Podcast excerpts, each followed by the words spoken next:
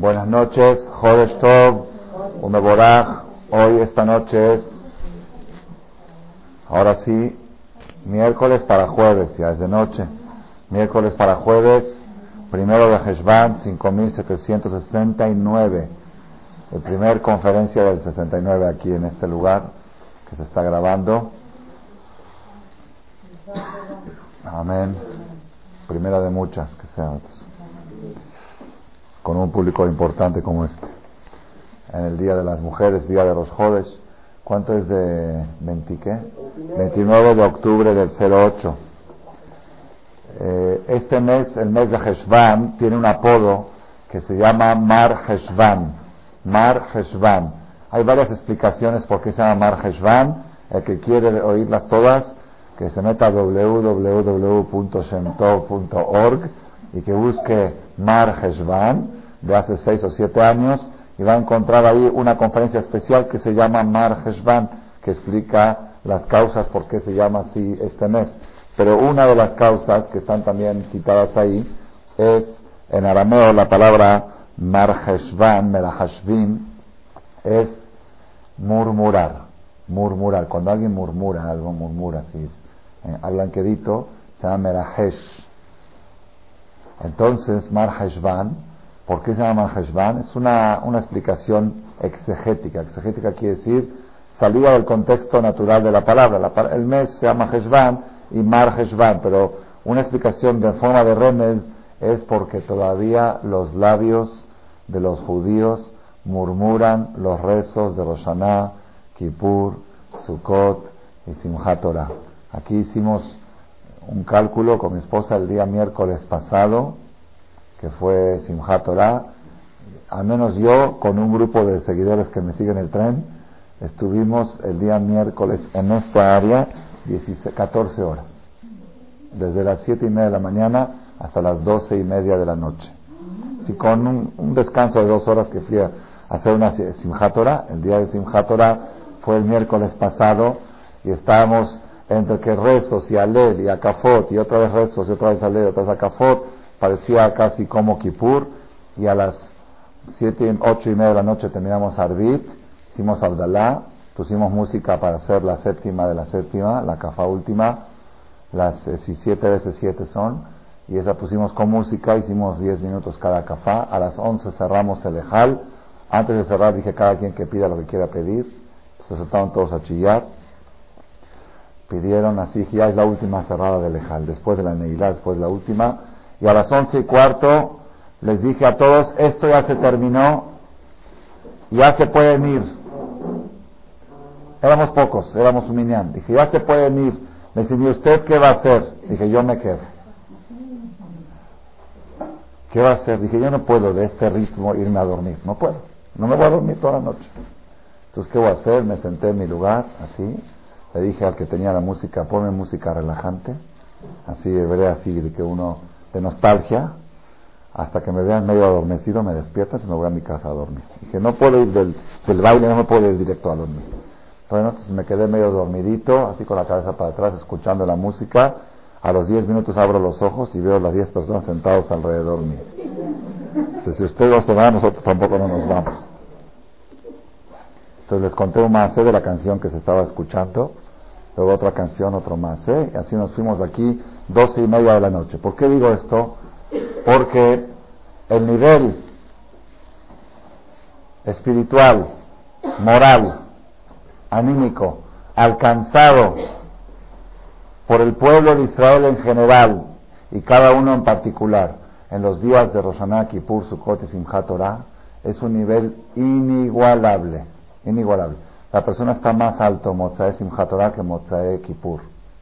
Mozae Kippur todavía estamos en el proceso. Claro, es una parte importante del proceso, Kippur, pero todavía falta otro 30 o 40%. El proceso termina en Simchat Torah y si está escrito que es bueno bendecir terminando Kippur porque está uno limpio y puro, terminando Simchat Torah está uno más limpio y más puro. Es otro, otro, otro sistema de purificación. Entonces ahora lo que sucede terminando esto, la persona, como me dijo un señor, dice, la verdad, jajam, no se antoja regresar a la rutina. No se antoja y aparte cómo están las cosas, ¿no? Pero independientemente de cómo están las cosas, como que nos gustaría volver, seguir estando en los 10 días de Teshuvah, en Kippur, en Sukkot, en Simchat todo eso ya pasó, ya terminó, hasta el año que viene a Sene, Hashem. Entonces, el chiste cuál es? El chiste es, dijo el rey David en el Salmo, déjenme abrir para ver qué salmo es, es un salmo muy famoso, se hizo famoso, Marcela lo hizo famoso, el salmo de la Parnasá, ¿lo conocen? ¿Cuál es? Ah, vamos a abrir para estar seguros, el 24. Es el salmo que se reza todos los días domingos. Todos los domingos se dice este salmo. Domingo, cada día tiene un salmo, domingo, lunes, martes.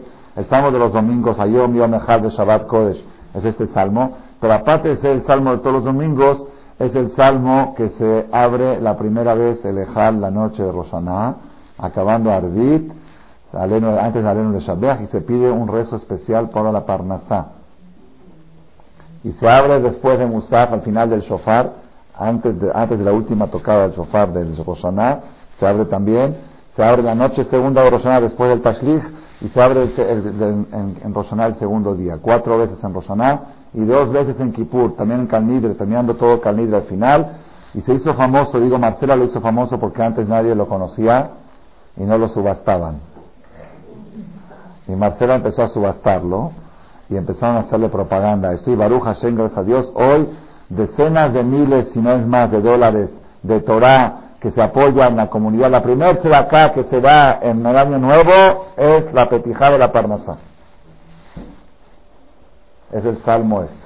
Y este salmo es el salmo de los domingos. ¿Por qué el salmo de los domingos? Porque el domingo es el primer día de la creación.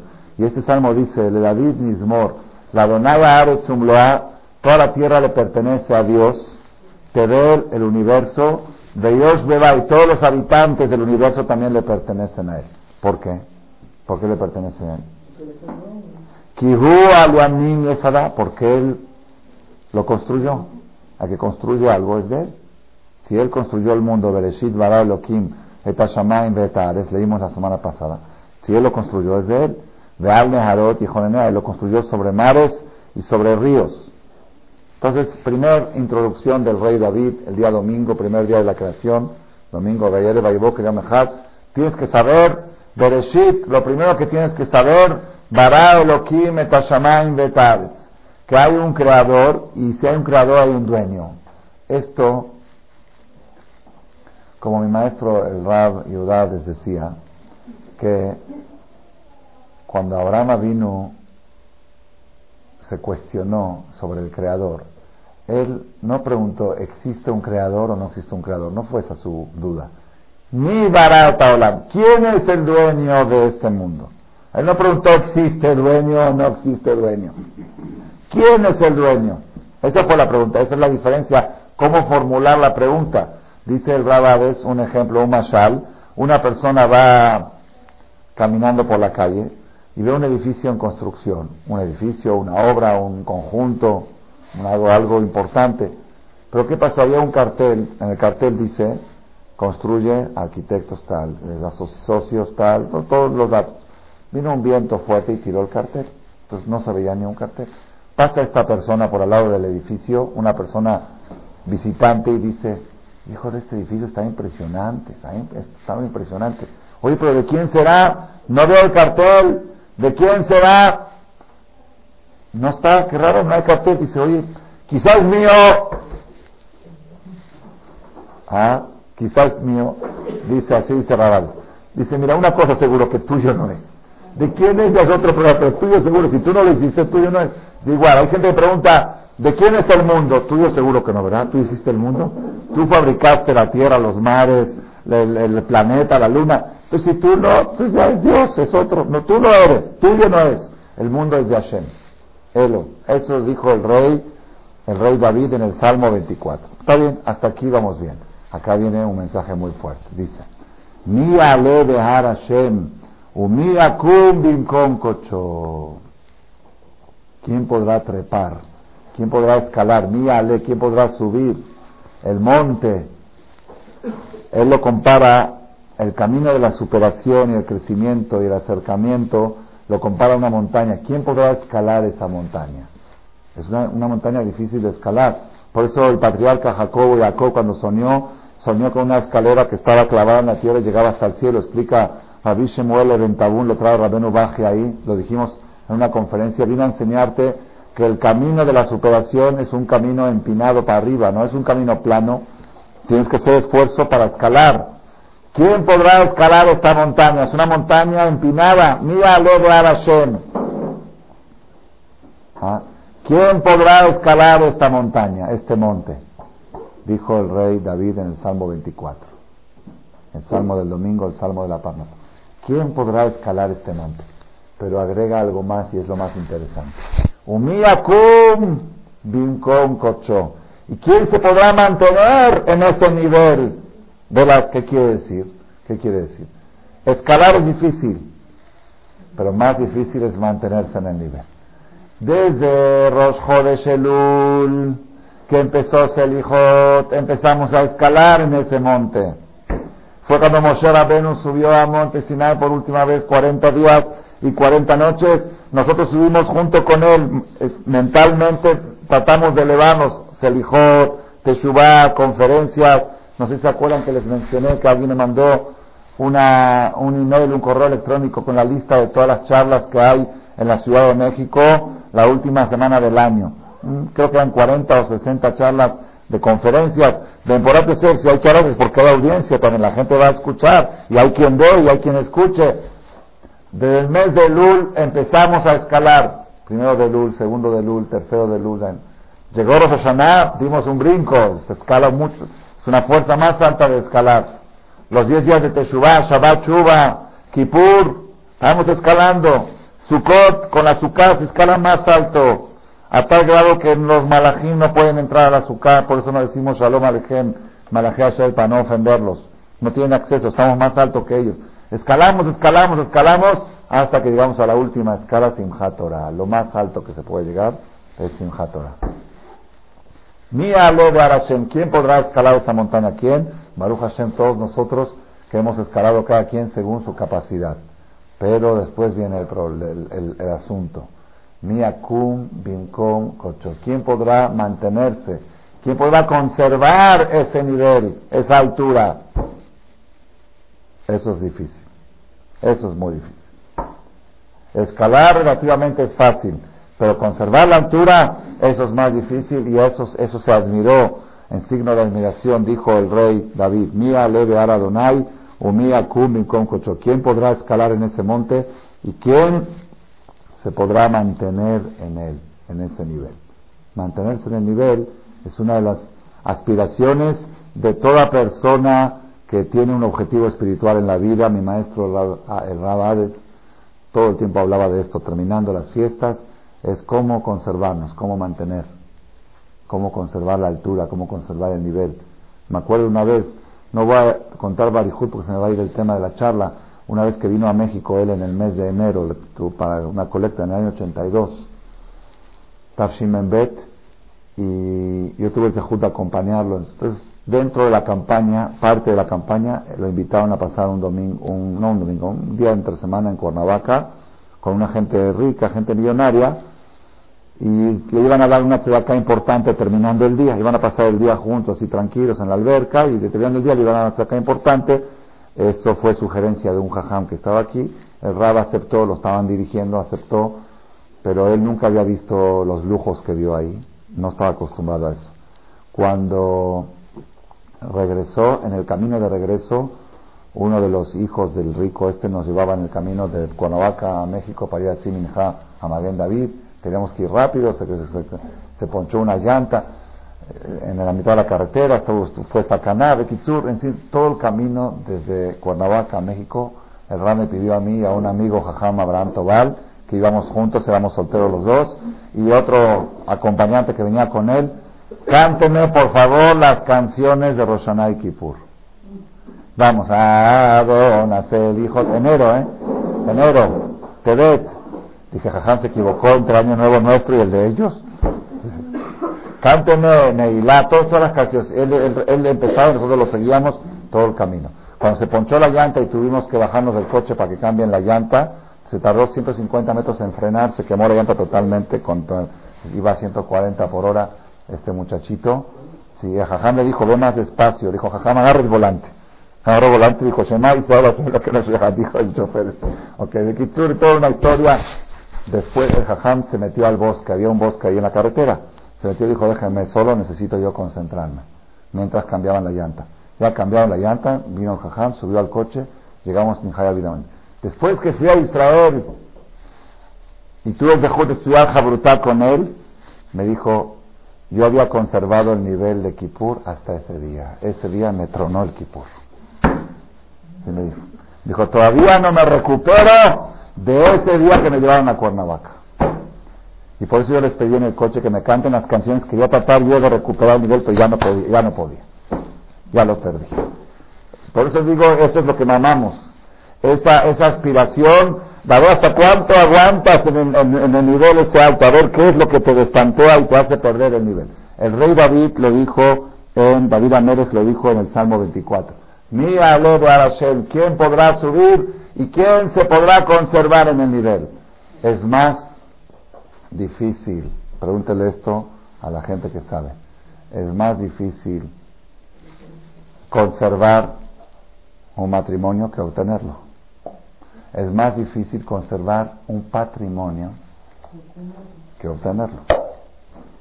Relativamente, obtener un patrimonio no es difícil. Si uno se mete a trabajar, pero conservarlo, saber dónde invertir, saberlo cómo invertir, saberlo no equivocarse, saber cuánto meter en la bolsa, cuánto no meter, cuánto en, mercancía, cuanto en propiedades, no dejarse llevar por las tentaciones de hacerse mucho más millonario y, comprar cosas de lo que uno no tiene y luego, decir, eso conservar el patrimonio es más difícil que obtenerlo y así en todas las cosas, en todas las cosas. Igual en el nivel espiritual es más fácil escalar que conservarse en el nivel, en el nivel alto de de, de, de, el lugar santo. Miakum Eso lo dijo el rey David. Bueno, el rey David hizo una pregunta y él mismo dio la respuesta. Y ahí viene la conferencia. Él dijo, Mía luego razón, ¿quién podrá escalar? Pero ¿quién podrá mantenerse? Yo te voy a decir quién. Ah, ah. Yo te voy a decir quién. Que si él nos dio la respuesta, ¿cuál es la estrategia para poder conservarse en el nivel de Kippur, en el nivel alto que alcanzamos en Simchat ¿Quieren escucharla? Está dio, él dio cuatro tips. Cuatro tips. Vamos a decir uno por uno. Los primeros tres lo voy a decir de Kitsur, en síntesis. Y el cuarto va a ser mi tema, el que quiero extender un poco más. Primero, voy a leer el pasú completo. ¿Quién será esa persona? Dice el pasú siguiente. Neki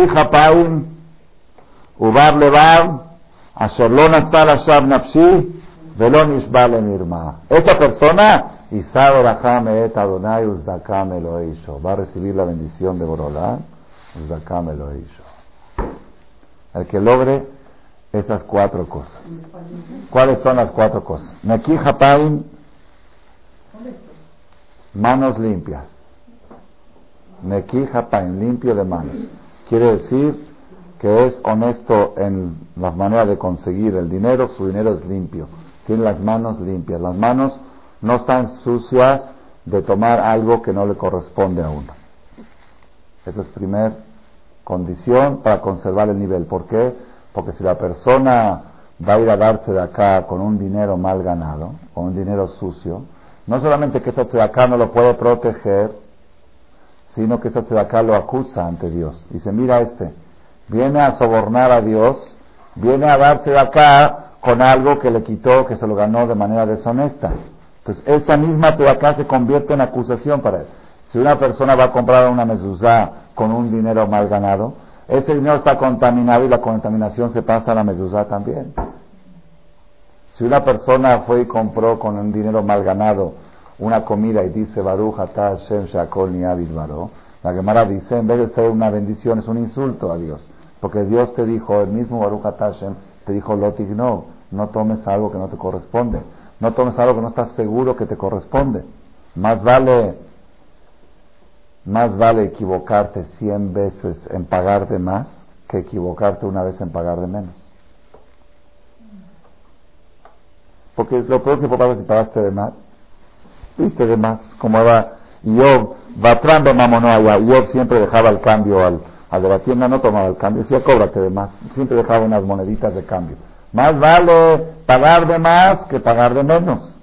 El que paga de más, lo peor que pudo haber pasado es que pagó de más. El que pagó de menos, lo peor que pudo haber pasado es que está robando y si está robando está contaminado. Y está contaminado, las manos de él están sucias porque tomó algo, tomó algo indebido, incorrecto. La persona no puede agarrar una pluma para apuntar un número telefónico sin pedir permiso del dueño. Y si escribió un número telefónico sin permiso del dueño, eso se llama robar. aunque lo devolvió, no lo robó, se la regresó. Pero esa tinta que escribiste se llama robar. Y si hiciste una llamada telefónica sin permiso del dueño, la IGIRE te dijo, sí puede usar el teléfono, la IGIRE es la dueña. Si hay, detalles, hay que saber estudiar esos detalles. O si fuiste al súper y tu hijo por error rompió una botellita. Le eso seguro, eso es que llamó. Pero si a veces a mí me pasó una vez que íbamos con el carrito con mis hijos, ellos estaban empujando el carrito y pum, se fueron contra una de Peñafiel, una de seis de Peñafiel de jitomate, se rompió en tres botellas y vino la empleada y dijo, no se preocupe, yo lo limpio y no pasó nada. Dije, perdón, ¿usted es la dueña de Gigante? Me dice, no, no, pues yo no digo nada. Perdón, ¿usted quién es? Es una empleada. Me dice, pero ¿cómo? Dije, me agarro, me lo puse en el carrito, así roto como estaba. No lo iba a comprar porque no era kosher, no tenía supervisión en ese tiempo. Dije, si hay que pagarlo, lo pago todo. Y si hay que pagar las tres que se rompieron, pago las tres que se rompieron. Llego con la cajera y le digo, señorita, mis hijos aquí accidentalmente rompieron esto. ¿Cuánto es? ¿Te pago las tres o pago las seis? Me dice, no pasó nada, déjelas ahí. Dije, perdón, ¿usted es la dueña de la tienda? Me dice, no, dije, yo no acepto. Dice, entonces, ¿quién? Hasta que venga el gerente. Mandó a llamar al gerente. El rabino quiere saber si paga tres o paga seis, no si paga o no paga. Sabía que tenía que pagar. Dijo, Señor, pague las seis y llévese el paquete a su casa. Y así fue. Entonces, si yo no lo hubiera hecho así, ah, pero el, el me dijo que no pasa nada. ¿Quién te dijo que no pasa nada? El Igir. El Igir es el dueño. Y así todo tipo de cosas que la persona ensucia sus manos con una cosa de, de manera deshonesta o que hace un seguro contra choque retroactivo, chocó algo y no tenía seguro y dice yo tengo un asegurador que me lo hace retroactivo, ¿sí? Retroactivo, entonces es rasha retroactivo con la R, la misma L, R de rasha retroactivo.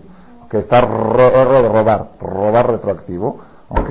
Entonces eso se llama una persona que no tiene las manos limpias. El que no tiene las manos limpias no puede conservar ninguna altura, ningún nivel, porque todas las mitzvot que hace están contaminadas. Entonces, primer paso, limpiar las manos.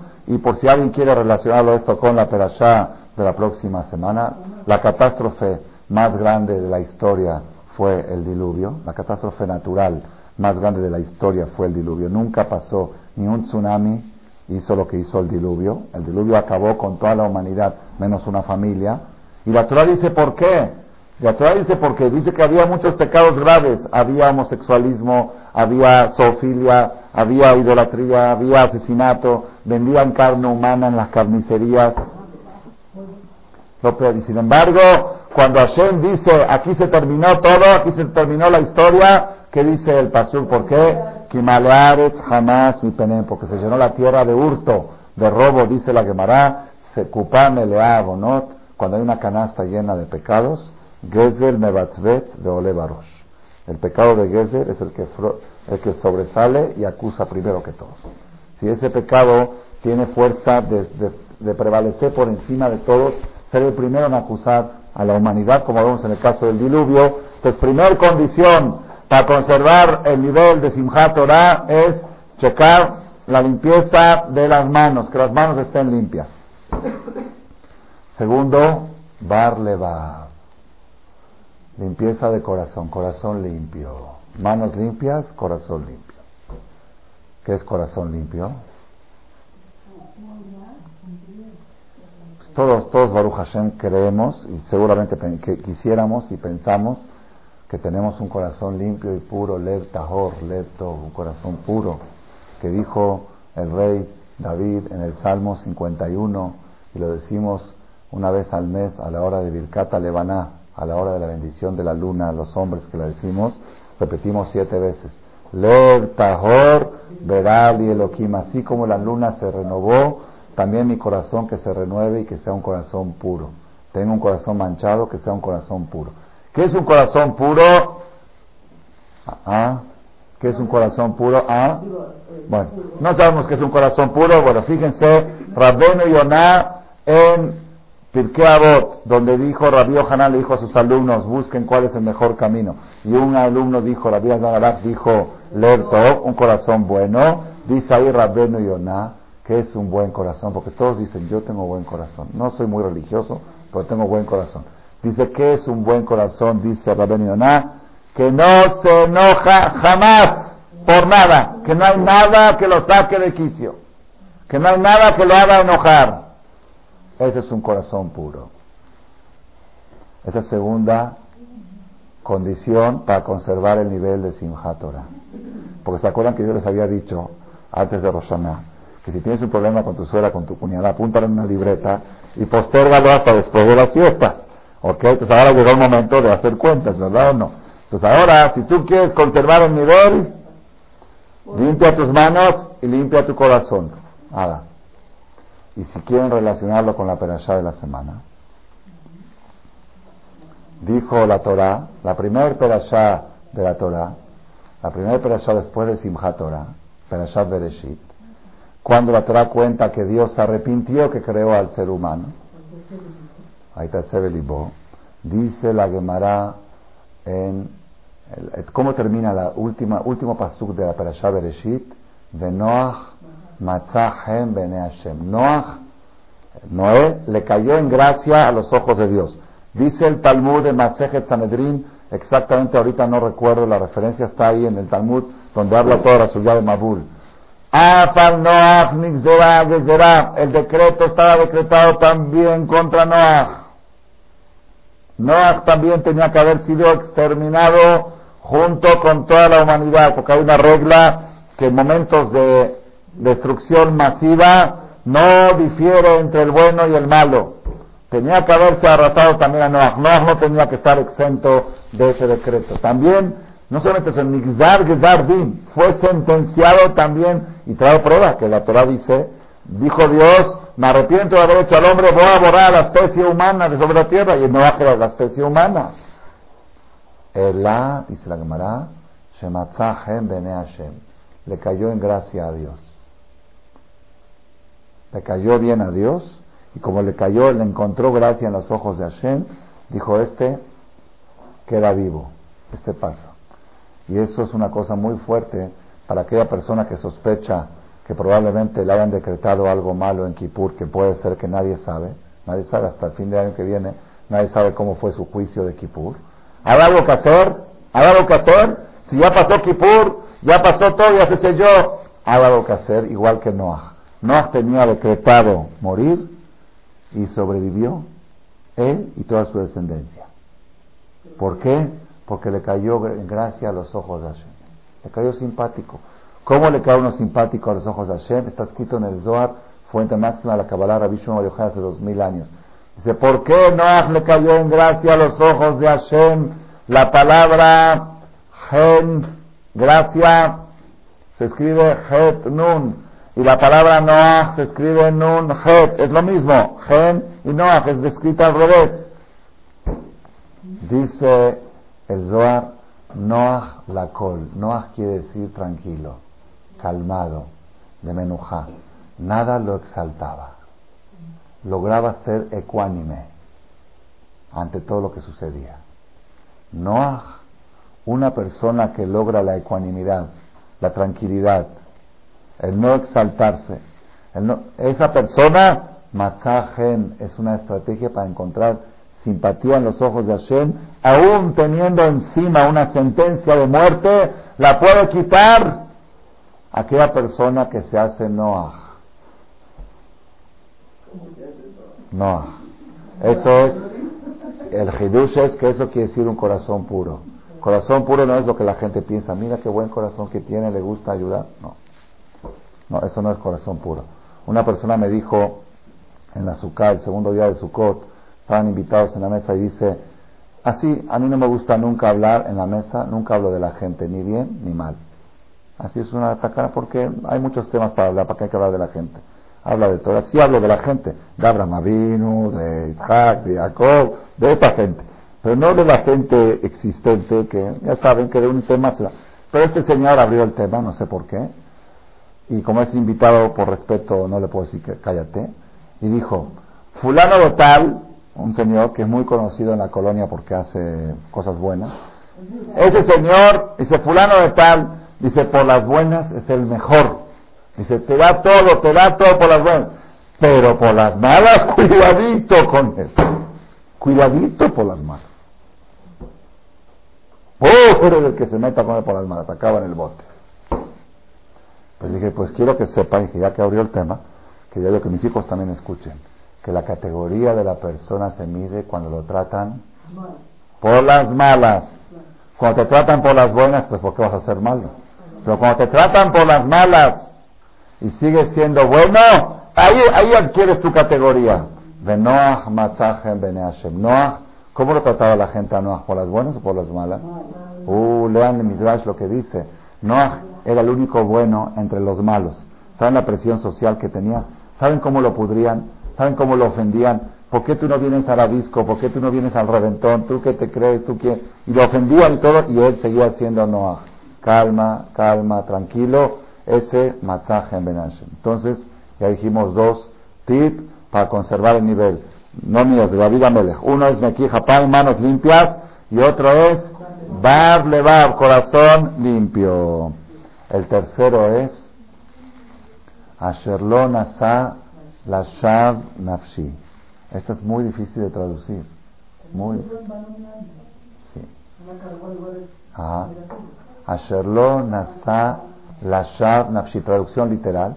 Que no cargó en vano el alma. El alma que explica que se refiere al alma, el alma de Hashem, que Hashem le dio. Que no cargó en vano el alma.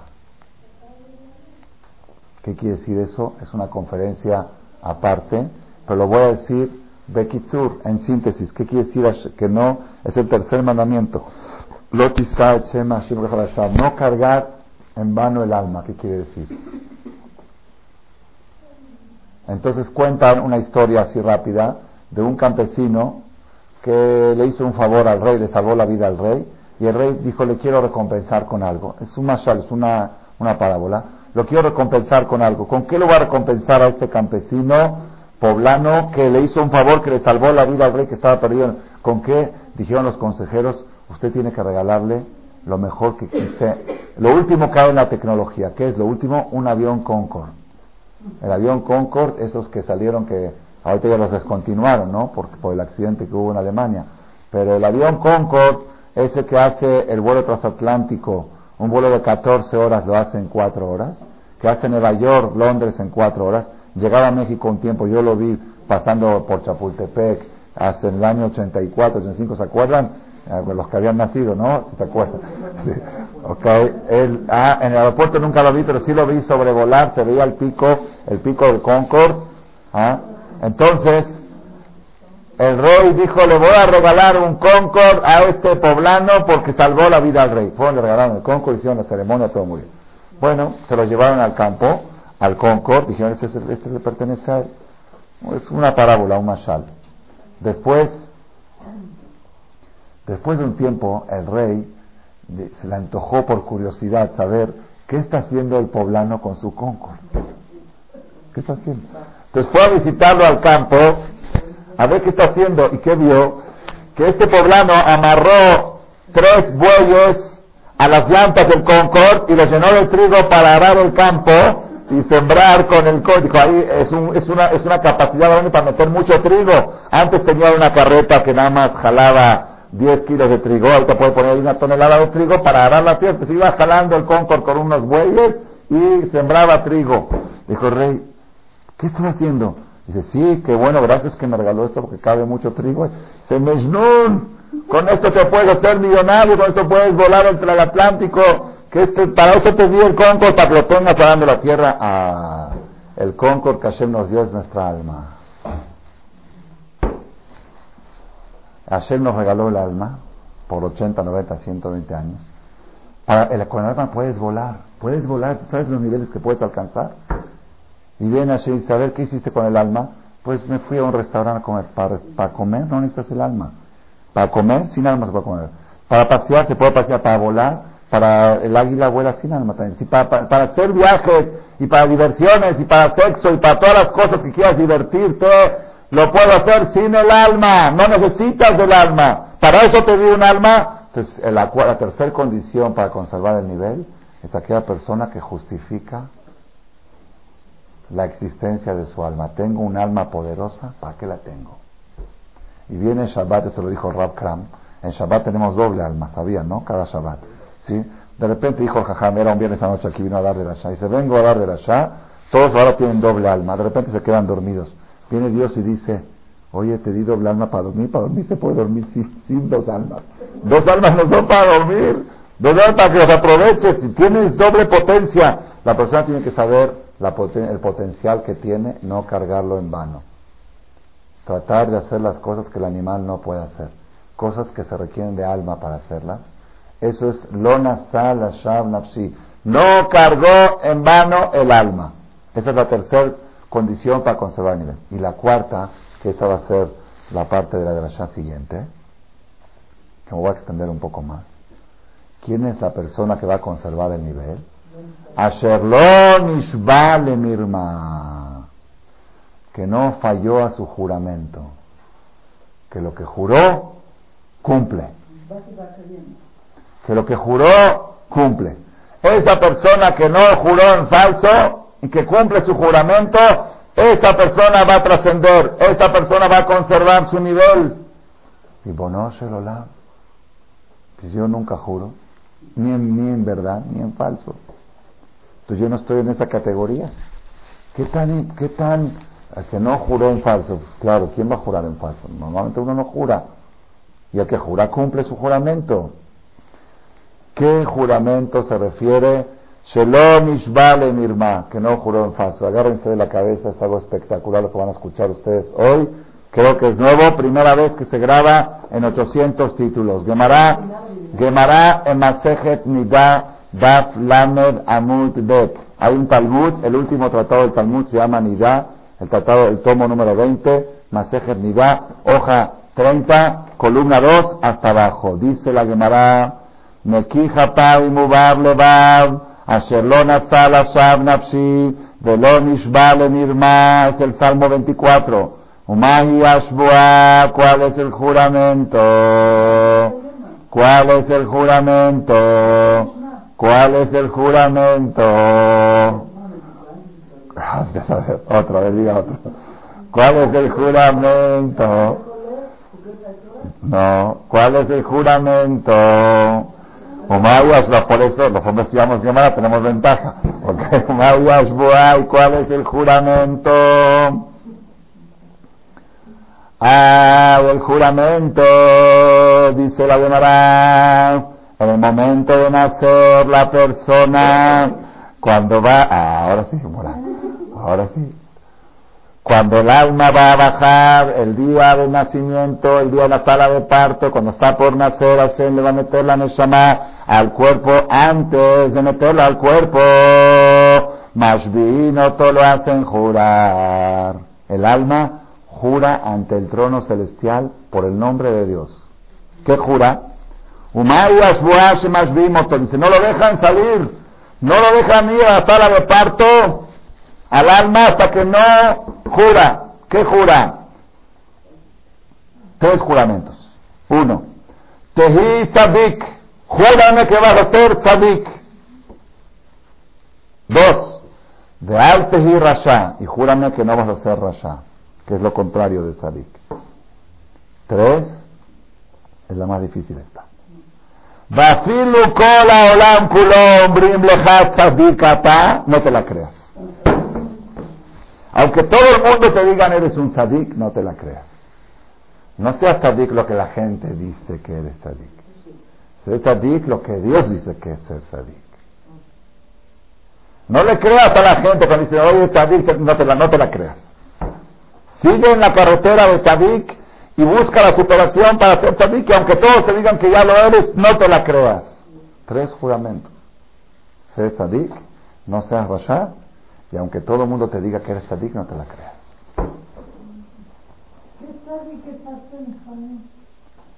צדיק, צדיקים על הצדיקים ועל החסידים ועל שארית המחה. ובכן צדיקים, ובכן צדיקים, Yosefa Tabik, Ugen Tadikim, Irú, Ismajo, Bisharim, Tzadik es una persona perfecta, que llegó al nivel máximo de perfección. Tzadik. Hasid, Hasid es que hizo más de lo, más obligatorio. Pero Tzadik es una persona perfecta que llegó al nivel máximo de perfección. Y para relacionarlo con la Perashá, ya las cuatro fueron con la Perashá. El Toledot Noach, Noach Ish Tzadik. Noach era un hombre Tzadik.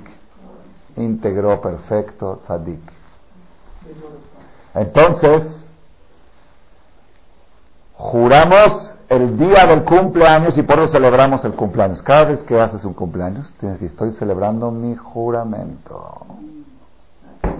Porque hoy juré hace tantos años, yo juré hace 25 años, el día de mi cumpleaños 11 de Heshvan, que va a ser dentro de 11 días, juré, yo Rachel y Menú, juré que voy a ser tzadik.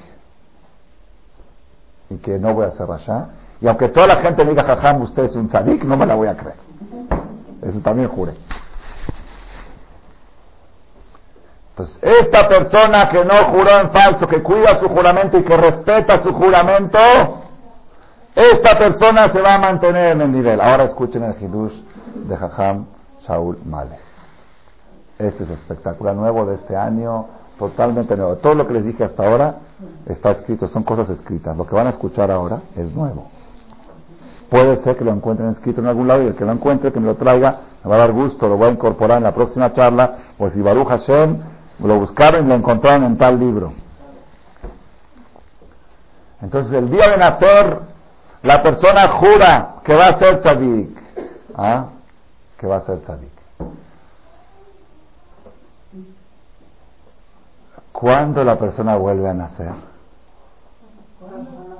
En Neila de Kippur. ¿Cómo termina, cómo termina la Neilá de Kippur? Terminando después de todo el shofar último. ¿Cómo es lo, ¿Qué es lo último que dice después del shofar? Mura, a ver, ¿qué pasuk se dice? Antes, antes de ir a comer el pastelito de Marcela que está ahí puesto abajo, que las mujeres se lo acaban, entonces no dejan nada para los hombres. ¿Sí? Antes, te voy a. ¿Qué es lo último que se dice? ¿Qué más? Mora, ¿qué más?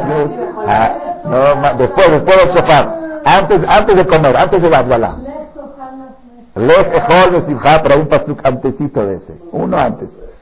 Yabó Beagiru Tzidkato, es un pasuk en el Salmo. No, no es. Yabó Beagiru Tzidkato, el Yafé, Yafé, Yafé, Leam, ¿qué más? Leam, no, otra palabra. No, no, no, Leam Mashu, sí. Leam Mashu.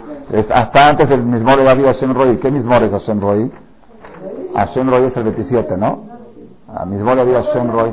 ¿Eso qué mismo es? El 23. Bueno, antes de ese, es el Salmo, el Salmo 22, versículo 32, Lev. Yabó be'agidu tzidkato le'am nolad kiasa. Van a contar qué grande es Dios a un pueblo que volvió a nacer. El pueblo de Israel a la hora de Neilá volvió a nacer. Cada uno y uno estábamos en peligro de vida o muerte. Y a la hora de Neilá se hizo el cambio. Dijo, nació de nuevo, como pasa en el hospital, cuando una persona está grave y dice el doctor, ya no tiene, y sale, que dice, nació de nuevo, nació, ah, nació de nuevo, ah, acá viene Hidush Raham Malek, y no estoy seguro que es verdad. Lo hace jurar de nuevo. Dice, ya que te estoy haciendo nacer de nuevo, ¿te acuerdas el día que naciste, que me juraste tres cosas? Ok. Yo ahora te doy, te hago que nazcas de nuevo, pero me juras de nuevo las tres, los tres juramentos. Júrame que vas a ser un tzadik este año. Y júrame que no vas a ser un rasha. Fue cuando le dijo Berajá. Hizo Abdalá antes de comer. ¿Ok? Y no se arrebató a la comida, le ofreció al otro Fadal tú, entonces también ya hizo Teshuvah y. Dándole un pueblo nuevo que nació. Entonces, ahora en conclusión, ¿a qué quiero llegar? Aquí hay un secreto muy grande que a esto, este punto quería llegar. Nosotros tenemos una estrategia muy buena, porque la persona después de Kippur Simchat Torah dice, bueno, yo prometí este año mejorar ciertas cosas, pero cuando salimos a la vida real, a la rutina, nos encontramos con un problema que se llama presión social. La presión social es muy fuerte. En cualquier nivel que uno quiera superarse, en todos los niveles, ¿eh? también en Yeshivot. Cuando un Bajur decidió, este año no va a hablar la Shonara y no va a escuchar la Shonara, los amigos, ya no sea sangrón, ya pasó Kippur, ya. ya de, esto no es la Shonara, esto es verdad. Así, como que es difícil, en todos los niveles está esta dificultad, la presión social. ¿sí? Entonces, hay un secreto muy grande, muy grande. Cuando alguien te dice, por ejemplo, alguien que prometió comer kosher, y de repente está en una situación de presión social, se pruébate esta chuleta y no es kosher, no es 100% kosher. Ah, cómela, ya, si tú, no, es que Kipur, dices, es que tengo un juramento. Yo juré. Ah, si juraste ya no digo nada. Esto me lo dijo una persona después de la de la Shah, del viernes a la noche que hablamos de este tema. Dice que en el mundo de los alcohólicos anónimos o drogadictos anónimos, una de las estrategias que usan para la terapia para rehabilitación, lo hacen jurar por 30 días. 30 días no tomar alcohol o 30 días no fumar. Es una de las formas de, terapia. Se está en la discoteca, por ejemplo, si me dijo, en una fiesta, y vienen los amigos del reventón y le dicen, ya, échate esta copa, échate esta copa. Si él dice, estoy jurado, se alejan todos de él. Saben que por el jurado no se mete. Porque saben que juramento es juramento, como que la gente siente es algo sagrado. Juró. ¿Ah? Nosotros los judíos estamos jurados. No tienes tú que explicar cuál fue tu juramento. Tú dices, ¿sabes que No puedo comer esto porque juré. ¿Qué juraste? No te puedo decir. Yo sé lo que juré. Yo juré el día de nacer que voy a ser un tzadik. Y si como esto, los tzadikim no comen esto. Y esto no me va a acercar a ser más tzadik, me va a alejar de ser tzadik. Y yo juré que voy a ser tzadik. Ese es el juramento. Cuentan que una vez un jajam, lo estaban presionando, no sé si un jajam o una persona muy, muy religiosa, lo estaban presionando a que coma algo que no era hasta fe si era kasher. Estaba dudoso así si era kosher. Y el no quería, pero, entonces para evitar la presión social, no, sí tiene buena supervisión, no tiene buenas supervisiones, de tal, para evitar dijo, el doctor me lo prohibió. Ya cuando dices el doctor me lo prohibió y la gente no te dice nada, el doctor me, el que tiene colesterol no puede comer esto, ya no lo vas a obligar. Espérate, espérate un momento, el doctor me lo prohibió, me lo prohibió, entonces Sí, eh, eso alguien me lo preguntó en hacer Kiddush Hashem y decir Dios. Pero había un problema de presión social, que él tenía miedo porque decían que sí era kosher, decían a como que había presión social, no sé cómo era la cosa. Si, imagíname, si tú puedes y tienes fuerza y valor de decir esto no se debe de comer porque Hashem dijo que no, es Kiddush Hashem, pero no siempre se puede. Si tú quieres evitar la presión social, el doctor me lo prohibió. Entonces le preguntaron al Jajam, ¿pero se puede mentir? Se puede, se puede mentir y decir el doctor, pero miren que contestó, dijo, yo no mentí. ¿Quién doctor? Rambam. Maimónides era doctor y él dice en la Salahot que en un caso así que uno está en duda no debe de comer, entonces el doctor Maimónides me lo prohibió. Pero él no explicó qué doctor, no tienes por qué explicar qué doctor, o también Hashem, también Hashem Rofeja. Pero es increíble, cuando le dice a la gente el doctor me lo pidió, no te presionan, porque el doctor es el doctor. Bueno, si el doctor es Rambam o es Hashem, es el doctor. ¿Cómo? Te presiona. Si es por, por salud o por juramento, ya no te presiona. Tú ya tienes un juramento. Rabotai, esto es algo muy, muy, muy impresionante. Les voy a decir, voy a terminar nada más con una parte importante para aclarar el mensaje principal de esta charla. Cuando nosotros decimos en la tefilá de Roshanay Kippur, Ugen Tzadikim, Irube Ismahu, Bisharim y Bahasidim, que ya llegue el momento en que los tzadikim se alegren y los hasidim se regocijen. ¿En quién pensamos? ¿En qué tzadikim pensamos? Yo ahora pienso en Jaime Kanievski, en, el, el Rab Eliashib, en el Rab de Admur de Tosh, los tzadikim, esos viejitos tzadikim, ellos que, que vengan se van a alegrar, y los hasidim, así, mi maestro el Rabades, en una de las de las shot que dio terminando Rosana, dijo, una de las de dos horas, terminando, dijo, les voy a decir en breve lo que me refiero en toda esta de la Que la persona aspire que el año que viene, cuando diga Sadikim y Rube Ismajo, piense en él mismo. Yo, Sadik y Rube Yo quiero ya ver y alegrar. Yo soy el Sadik. ¿Por qué tenemos que pensar que el otro es el Sadik? Que pueda uno, no, yo no, yo que tengo que, no, esos sadikim, esos son los que, los hijos de los hajamim, los que nacen en Jerusalén. Yo aquí en México, en Reforma, vos, Chapultepec, aquí, ¿dónde es sadikim? ¿Dónde? Ese es el problema. ¿Sabes cuál es el problema? Que si tuvieras alternativa, está bien, pero no tienes alternativa. Tú juraste que vas a ser sadik y te tienes que meter en ese camino. No tienes de otra, estás jurado. Y cada vez que celebras tu cumpleaños, acuérdate de esta conferencia. Estás celebrando el día que juraste. Hoy juré, así digan, digan en el cumpleaños. Hoy yo le juré a Dios hace tantos años que voy a ser un sadik y quiero cumplir con mi promesa. Voy a hacer algo más para ser sadik. Nada más quiero, para terminar la idea, para que no salga uno confundido con esto, porque uno puede salir a veces un poco, un poco deprimido y dice, ah, pero entonces esta, charla no es para mí, esta charla es para la gente muy religiosa. Quiero cerrar la idea. Había un jajam muy, muy grande llamado Hazonish. Hazonish falleció en el año 5716, hace como 60 años aproximadamente. Era una eminencia, vivía en Israel, una eminencia. Él fundó la ciudad de Beneberak, un gadol, gadol Hazonish. No hay palabras que Él tenía dificultad de hablar en público. Le costaba trabajo porque tenía, tenía eh, enta de chiburas, decía temor al público, ¿sí? no podía hablar en público, pero escribió muchos libros y, es muy, muy famoso, muy, y también era consejero y daba verajot y su palabra se cumplía, era un nivel muy alto. Una vez le pidió en la noche de Cal Nidre, terminando Cal Nidre, y antes de, grabando, y antes de Arbit, que diga unas palabras. Él dijo, no puedo decirlas aquí, me da, no, no tengo, no me puedo parar, pero si quieren un cuartito al lado, voy a dar unas palabras 15 minutos, se fueron todos a una sala de al lado, a ver cuánto del Knis aquí, se paró el Hazonish y les habló 15 minutos palabras muy agresivas en contra de un grupo, de un sector, no voy a decir detalles, de un sector que son medios religiosos. Son Shomer Shabbat, cuidan Kasher, cuidan Tevilá, pero son, ah, sí, sí, aquí va, cosas que decir, en temas de mujeres, en temas de playas, en temas de televisión, en temas de cosas, son gente que ellos, ellos tienen, es, una ideología, es una secta, una secta, ellos tienen, tienen, están identificados con un partido político, es una línea, ¿okay? Entonces les habló durísimo, durísimo, durísimo en contra de este grupo.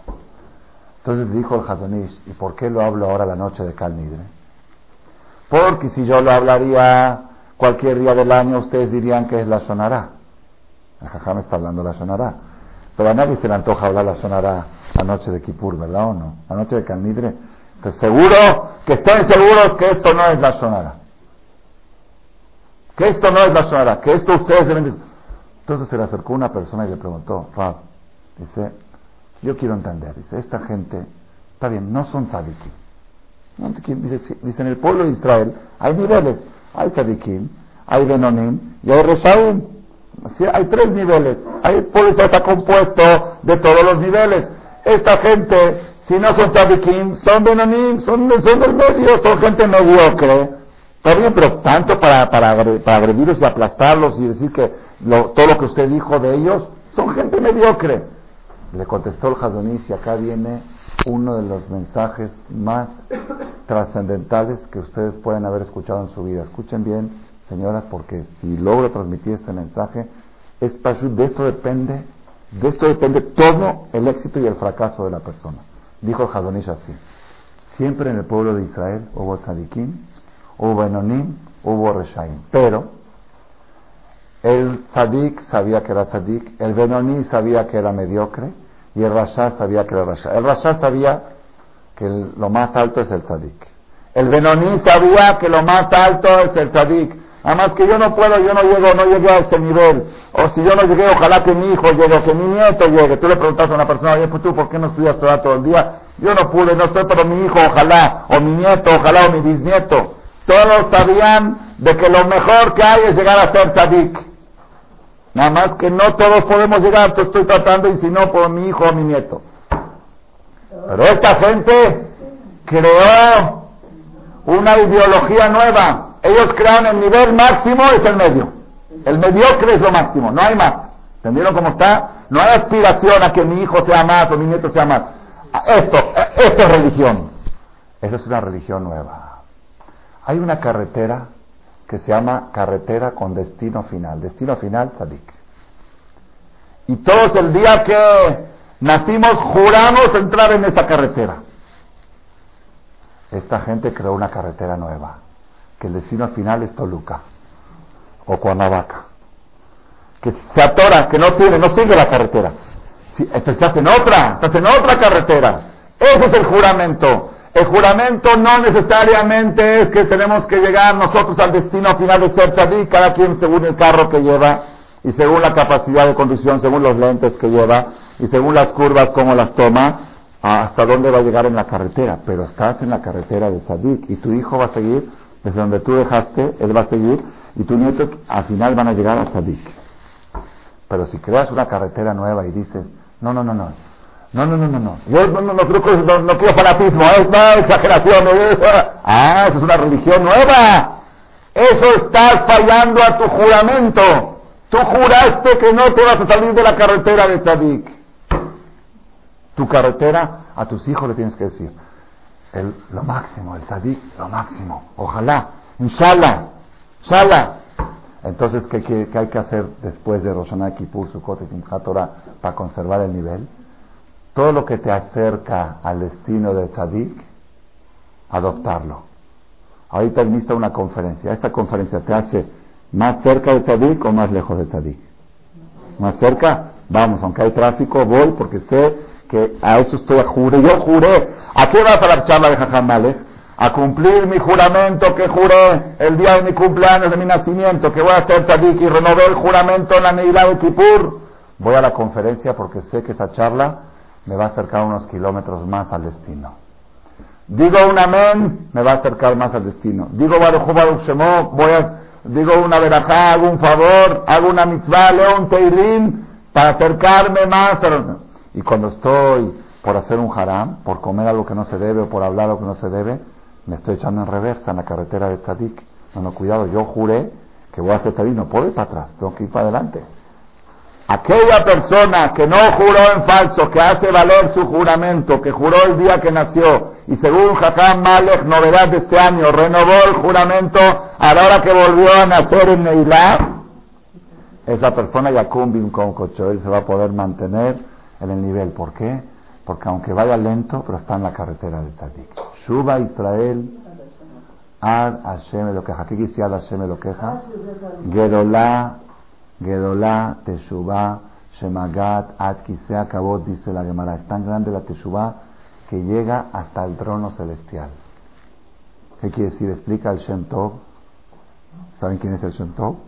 Explica el Shem Tov en la Aftara, uno, una editorial, en la Aftara de Shuba, explica, ¿y qué quiere decir hasta el trono celestial? Cuando alguien te pregunta, a, veces gente que está en este pregunta, bueno, dime, ¿hasta dónde quieres llegar? Así que te pregunta, ¿no? Oye, ya, ya cuidas Shabbat, ya cuidas Kasher, ya haces esto, ya, todo, dime, ¿hasta dónde quieres llegar? ¿Sabes qué tienes que contestar? Hasta que no se me aparezca el Naví, no paro. ¿Sí? ¿Por qué? ¿Por qué hubo viejitas que contaban que vieron al Naví? Yo también quiero ver al Naví. Yo quiero ser Moshe Rabenu. Yo. Sí, porque, ¿por qué? ¿Pero por qué? No porque soy orgulloso o aspirador, no por eso, porque yo juré, yo juré que voy a estar en esa carretera y mientras Dios me dé vida y salud, sigo avanzando en esa carretera hasta el día que se me presente el Naví y me diga, bravo, llegaste a la línea como en, las carreras de carros que llegaste, y me aplauda al Naví, hasta ahí no paro. ¿Alguien se le ha presentado el Naví todavía no? Pues vámonos, seguimos para adelante. Adelante en la carretera de Tzadik, a Sherlon y Shval Mirma.